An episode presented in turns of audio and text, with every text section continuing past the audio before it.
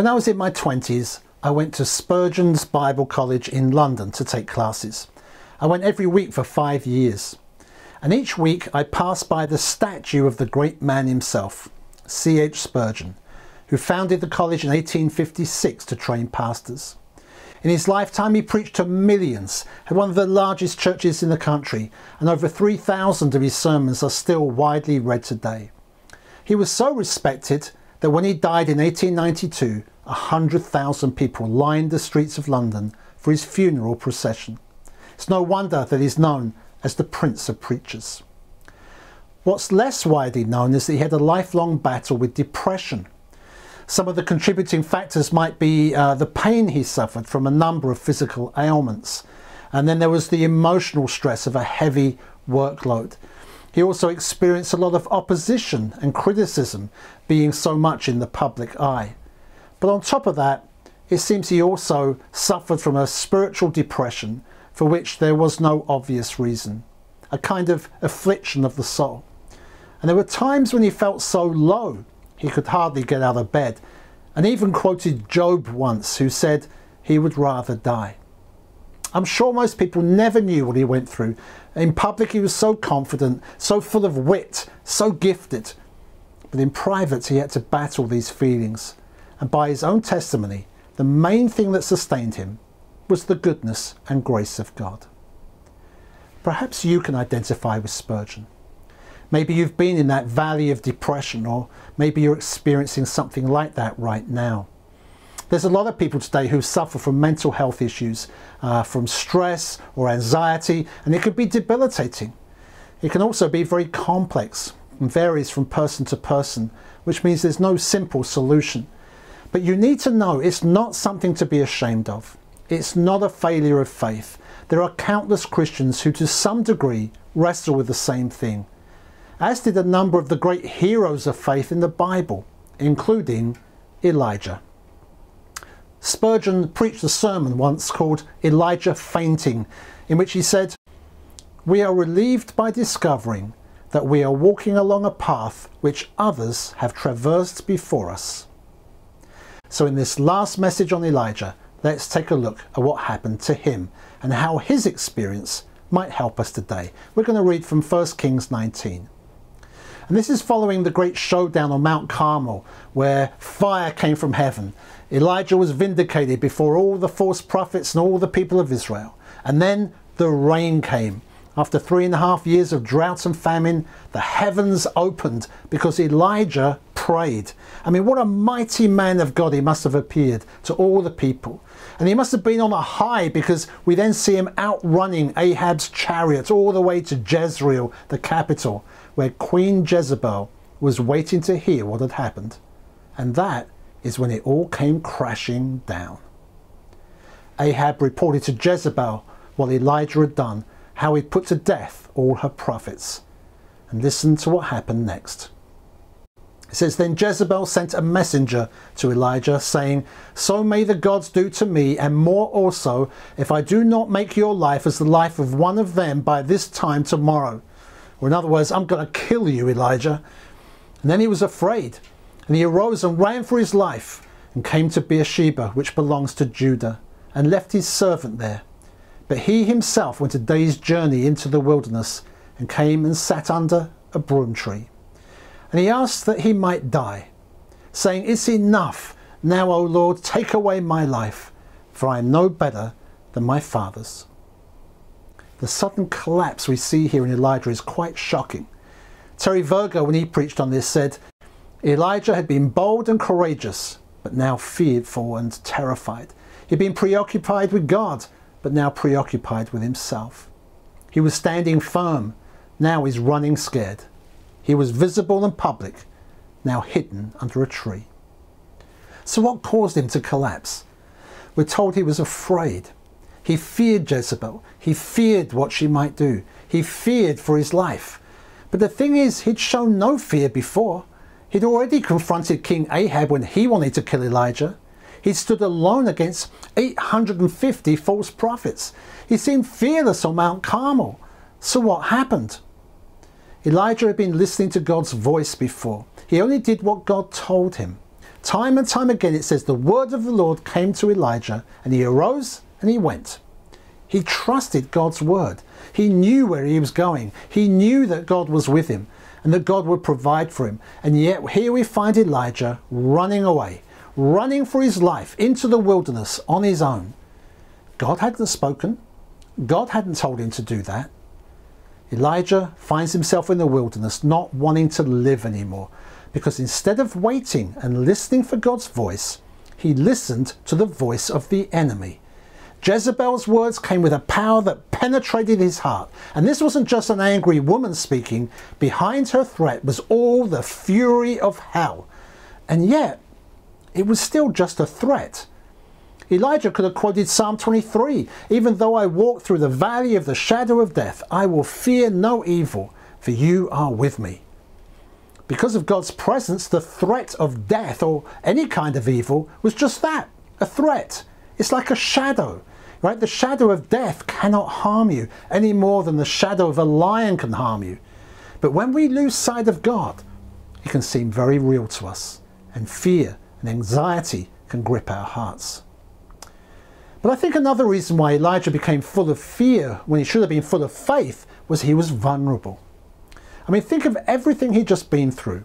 You know, the emotional stress of confronting Ahab, standing against the false prophets in front of the whole nation of Israel, the exhilaration of seeing fire come from heaven, then praying intensely for the rain to come, and running ahead of Ahab's chariot all the way to Jezreel. I mean, he must have been totally exhausted, don't you think? physically and emotionally exhausted. He'd given everything, he had nothing left. So when Jezebel's words came, he was vulnerable. Not only did he fear for his life, he allowed himself to become isolated, he became depressed, so much so he wanted to die, which of course is exactly what the enemy wanted. And we need to understand that as Christians, we also have an enemy, the same ancient enemy as Elijah, an enemy who hates God and breathes out threats against his servants. It says he's prowling around like a roaring lion, seeking someone to devour. But he's cunning and will wait for those times when we're vulnerable, when we're most susceptible to his threats and temptations. I'm sure you must know yourself when you are most vulnerable. And often it's when we're stressed or tired. That might be because we're busy, you know, that we don't get adequate sleep or days of rest. And so we risk burnout. It might be because we're not taking the time to uh, build up our inner man, you know, where we spend time receiving from God, listening to His word, worshipping, abiding in Him. You know, if we keep giving out to others without feeding our own souls, we'll end up running on empty. And on the surface, everything may seem fine for a while. But what we don't realize is that underneath, a sinkhole is forming, and at any time there could be a collapse. You know, I can think of times in my own life when I know I've been running on empty and it's only the grace of God that I didn't collapse. Right, I look back now and I know I was very vulnerable. Could that be a danger for you? There are often signs that can indicate emotional exhaustion we see, you know, Elijah displaying some of them in this chapter, like when fear creeps into your life, or you find yourself running away from things. Uh, you isolate, you make impulsive decisions, you complain and want to quit, you sink into self pity, you have suicidal thoughts. If you found yourself experiencing those things, can I urge you not to isolate or withdraw, but to talk to someone about it? Again, there's no shame in it. These are things that many of us wrestle with. Even Elijah recognized that when he said, I'm no better than my fathers. But I want us to turn now to look at God's response in this story because I think it will help every one of us when we find ourselves in Elijah's situation. So let's see what happens next, reading from verse 5. And he lay down and slept under a broom tree. And behold, an angel touched him and said to him, Arise and eat. And he looked, and behold, there was at his head a cake baked on hot coals, and a jar of water. And he ate and drank, and lay down again. And the angel of the Lord came a second time and touched him, and said, Arise and eat, for the journey is too great for you. And he arose, and he ate and drank, and he went in the strength of that food 40 days and 40 nights to Horeb, the Mount of God. What we see here is the goodness and grace of God. And this is how he treats each one of us. Like it says in Psalm 103 As a father has compassion for his children, so the Lord has compassion for us. For he knows how we're made, he knows how weak we really are.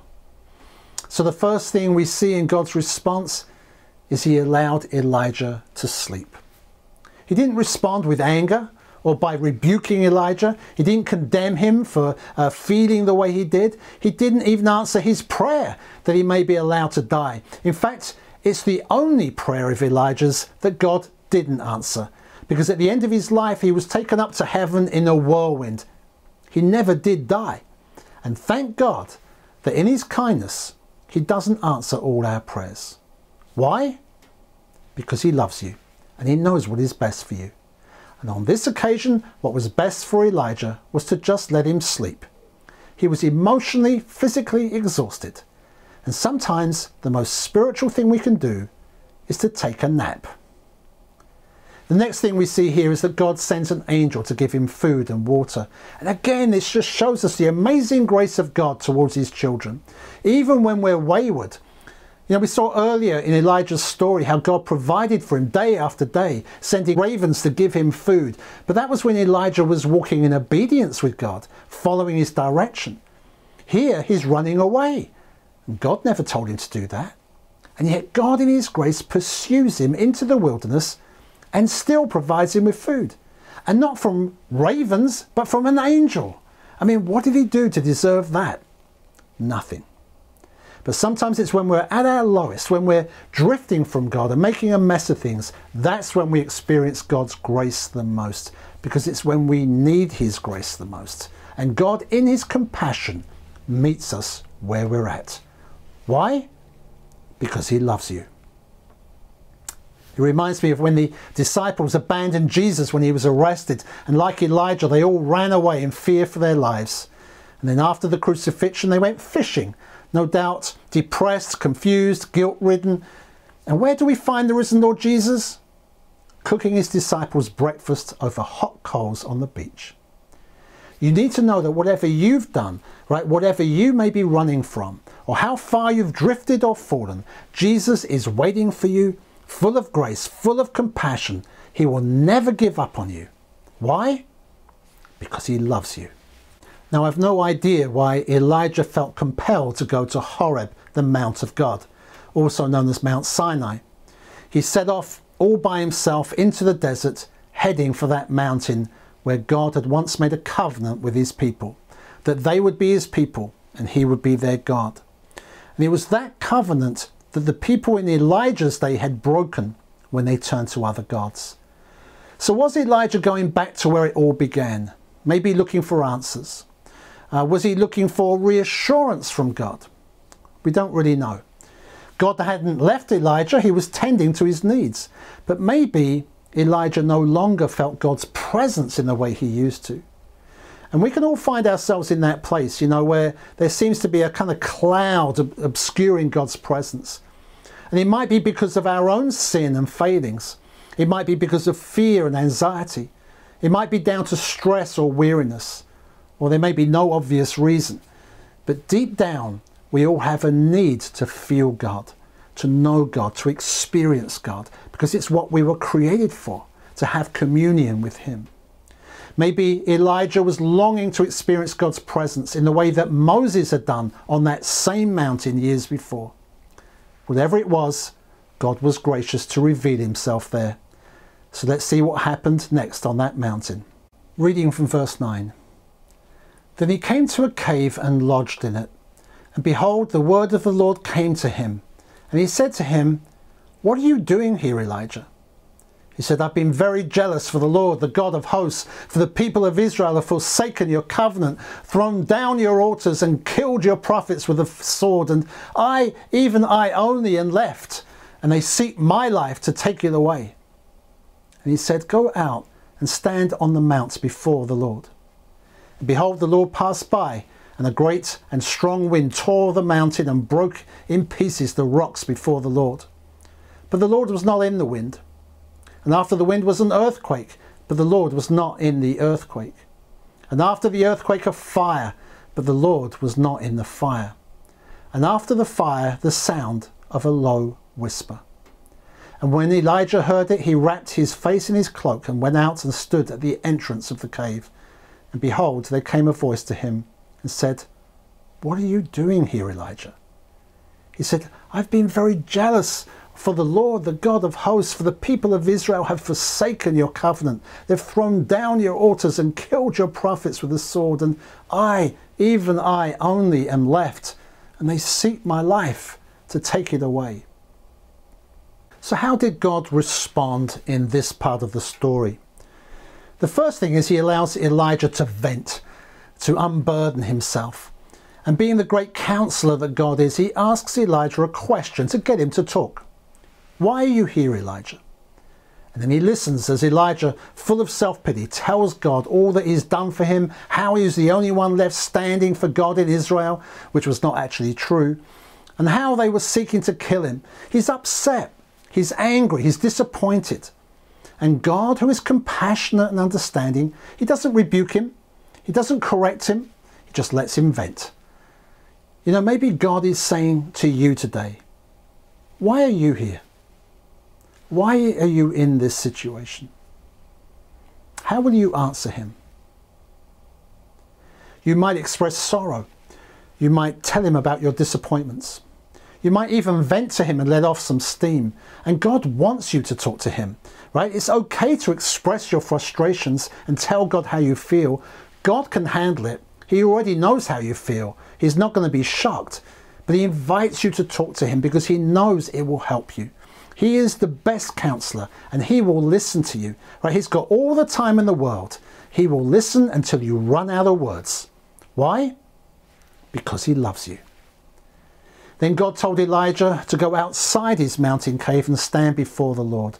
And I don't know if you know this, but Elijah didn't go outside right away. Maybe he was still hurting, still angry, still stuck in self pity. So, what was it that drew him outside his cave to stand before the Lord? It wasn't the things that we associate with God's presence on Mount Sinai. You know, the wind, the earthquake, the fire. When God first spoke to his people on that mountain, the whole mountain shook. But on this occasion, God wasn't in those things. It wasn't how he revealed himself to Elijah. Instead, it was a gentle, quiet whisper, like when God whispers into your soul. And it speaks of intimacy, of God's gentleness and love, that's what drew Elijah outside the cave. It's how God often draws each one of us. Not in the sting of rebuke, being told what you're doing wrong, not in a fiery sermon calling you to repent.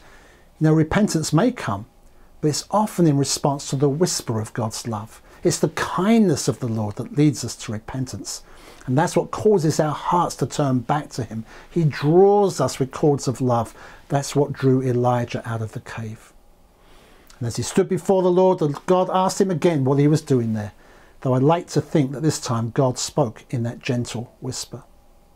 And Elijah repeated his complaints and his concerns, same words, though I suspect maybe a little softer this time. And yet again, we see an amazing, gracious response from God. And when you read for yourself what happens next, you'll see that God doesn't give up on him, he gives him purpose. He doesn't correct Elijah, he commissions him. He tells Elijah he's still got work for him to do. He is still the Lord's prophet, and he wants him to go back the way he had come, retrace his steps, but this time trusting the Lord and doing what God asks of him. He was to anoint the future king of Judah and the future king of Israel, and also the man who was going to succeed him, Elisha. And again, it reminds me of how Jesus restored Peter after Peter had denied knowing him three times and no doubt was full of shame. Three times Jesus asked him a question Do you love me, Peter? And then each time he commissioned him Feed my sheep. You know, God is so gracious with us, so full of love. He never gives up on us. He has promised He will never leave us or forsake us. And I know that God is speaking to people as they listen to this message today. Maybe drawing you back to Himself, asking you questions, whispering into your soul renewing you in His love. Perhaps you've been drifting or running away from things. Perhaps you've withdrawn from people, from the church. Listen, God will not let you go. He loves you too much. His goodness and love pursues you. It's the love of God that drives out fear in our lives. It's the love of God that disperses those clouds of despondency. And even if you find yourself in that valley of depression, it's the love of God that will hold you and sustain you. He will never leave you or let you go. God is drawing close to you, even now. Will you yield your heart to Him? Maybe He'll give you a clearer perspective on things. At the end of this story, the Lord says to Elijah, Oh, and by the way, I have 7,000 in Israel who have not bowed the knee to Baal, so you're not alone after all. The truth is, whatever the issues are that cause us concern, we don't see the whole picture. But God is quietly and patiently at work in the hearts of men, even as He's at work in our own hearts right now. Let's pray. Lord Jesus, thank you for your amazing love and grace. Thank you for pursuing us and for being patient with us. And I pray that you will draw our hearts to you right now. May we hear your quiet whisper in our souls. Lord, please renew us in your love. And may we know afresh your commissioning, that in spite of our weaknesses and failings, you don't give up on us. You have work for us to do. Thank you, Jesus. Amen. Now, here are some questions for group discussion. First, in what ways can you see yourself in this story? Share with one another. Secondly, what did you hear today that helped you the most? Thirdly, what do you think God is whispering to you right now? Each one share. And then pray for one another.